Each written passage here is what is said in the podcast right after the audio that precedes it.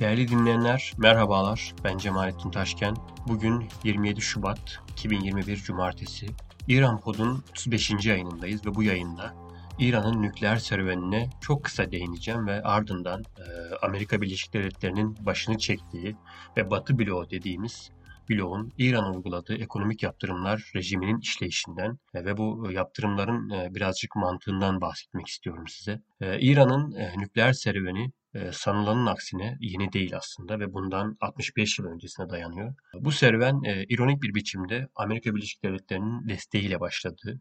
İran'ın nükleer programına başlangıç aşamasında ABD'nin yanı sıra Fransa, Rusya ve Almanya'da İran'ı destekledi. 1953 yılında bir darbe sonucu dönemin başbakanı, e, o dönem İran'ın başbakanı Muhammed Musaddık'ın görevden alınması ve e, Şah yönetiminin tekrar e, göreve gelmesi ile birlikte Tahran nükleer yolculuğa da çıkmış oldu. Şah yönetimi yeniden göreve geldikten sonra zenginleştirilmiş uranyumla çalışan merkezdeki reaktörler de e, ABD tarafından İran'a temin edildi, kuruldu. Nükleer santral kurmak adına ilk belirlenen yer e, bugün başkent Tahran'a yaklaşık 1280 kilometre uzaklıktaki bu şehirdi. Bugün de hatta İran'ın aktif reaktörlerinden birisi. İki eski dost ülke yani ABD ve İran 1957 yılında e, nükleer çalışmalara resmen başlamış oldular nükleer teknolojinin barışçıl ve sivil amaçlarla kullanımını öngören Barış için Atom Programı adıyla bir e, işbirliği anlaşması imzaladılar o dönem.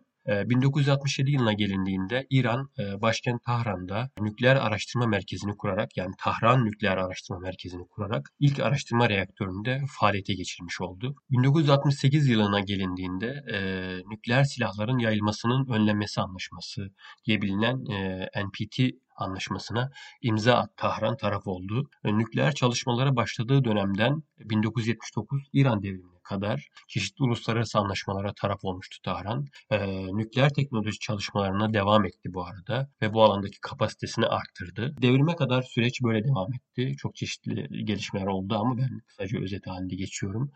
Devrimden sonraki süreçte e, Hümeyni'nin fetvası ile bir süre ara verildi çalışmalara. Ancak İran-Irak Savaşı'nda 80-88 e, yıllar arasında devam eden savaşta Irak'ın yakıcı savaş gücü karşısında e, Tahran nükleer çalışmaları yeniden gündemine aldı. Ve çok kısa değindikten sonra e, İran'a karşı uygulanan yaptırımların ana sacı ayaklarından bahsetmek istiyorum. İran'a yönelik e, aslında üç farklı aktörün yani Amerika Birleşik Devletleri'nin, e, Birleşmiş Milletler Güvenlik Konseyi'nin ve Avrupa Birliği'nin uyguladığı yaptırımlar mevcut. Yani 3 ayrı kurumun veya devletin yaptırımlarından bahsediyoruz biz İran'a yönelik. 2015 yılında Obama yönetimi ve Tahran arasında varılan uzlaşıda sadece e, nükleer meseleyle ilgili yaptırımların askıya alınmasını öngören bir taslak metin üzerinde anlaşılmıştı.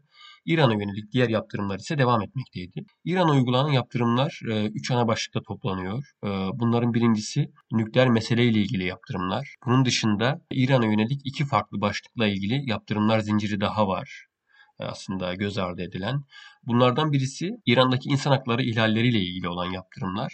Diğeri ise İran'ın ülke dışında terörizmi desteklemesine yönelik yaptırımlar. Anlaşma sağlandığı dönemde hatırlayacaksınız 2015 yılında ve bu üç yaptırım paketiyle İran'dan nükleer silah sahibi olmaması, Hizbullah gibi e, örgütlere destek vermemesi veya ülke içerisinde e, muhalifleri hedef alan insan hakları ihlallerinden vazgeçmesi istenmişti İran'dan.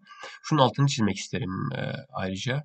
Yaptırımlar paketinin bütünü İran'ı dönüştürmeyi hedefleyen bir mantığın ürünüydü. Washington ve Tahran arasındaki olanca gerilime rağmen, bugün halen daha yaşanan gerilime rağmen Batı için İran ezeli veya ebedi bir düşmanın ötesinde dönüştürülerek e, geri kazanılmak istenen eski bir dost niteliğinde bence. E, öte yandan Birleşmiş Milletler Güvenlik Konseyi ve Avrupa Birliği'nin uygulamış olduğu yaptırımların yanı sıra Amerika Birleşik Devletleri'nin de İran'a uyguladığı yaptırımların kendi içinde ikiye ayrıldığını ifade etmek gerek. Bunlardan ilki Executive Order denilen başkanın doğrudan yaptırım kararı alarak uyguladığı yaptırımlar. İkincisi ise Kongre'nin kanun çıkararak gerçekleştirdiği yaptırımlar. Bu ayrım ABD'nin anlaşmadan tek taraflı çekilmesinden sonra yaşanan gerilimin ABD iç siyasetine bakan yönü açısından dikkate değer. İran siyasetine direkt etki eden bir husus aslında ama e, buradaki gerilim e, yani nükleer meseledeki gerilim ve nükleer konu ABD iç siyasetinde direkt etki eden bir konu. Ee, ABD'nin e, sabık başkanı Trump Executive Order hakkını kullanmış ve anlaşmadan tek taraflı çekilmişti hatırlayacaksınız 2018'de. Trump'ın planı e, Tahran'ı kafasındaki ikili anlaşmaya razı etmekti fakat bilindiği gibi bunu başaramadı ve gelinen noktada kendisi de e, anlaşmayı iptal etme kararından dolayı pişmanlık yaşadığı bir süreç geçirdi bence.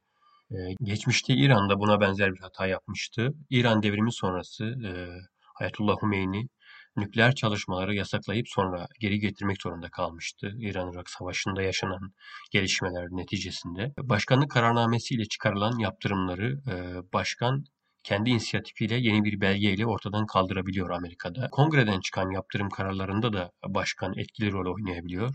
Çünkü müzakere esnasında alınan kararlarda e, İran'ın e, tavrı değişinceye kadar gibi bir şerh yer almaktaydı. Öte yandan ABD İran ile yapılan görüşmelerde Tahran'ın e, yaptırım gerektirecek tutum ve eylemlerden vazgeçtiğine şahit olduk.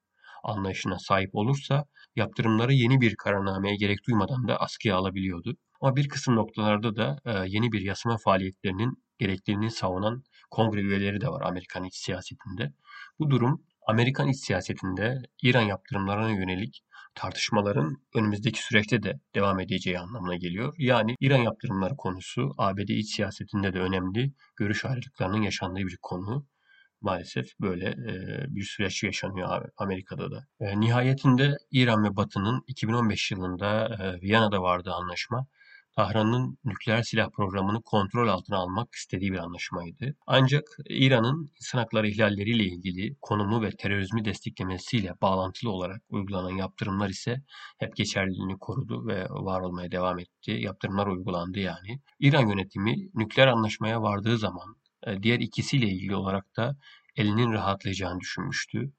E, Batı bloğu ise e, nükleer anlaşmayı yaptıktan sonra diğer konularla ilgili olarak da İran'ı dönüştürebileceğini düşünmüşlerdi. Bu yüzden 2015'te e, varılan anlaşma sonrası bugün gelinen nokta Batı ile İran arasındaki bütün mücadelenin yeni gerilimlerin ya da yeni anlaşmaların konuşulacağı bir sürece girildiğinin işareti niteliğinde.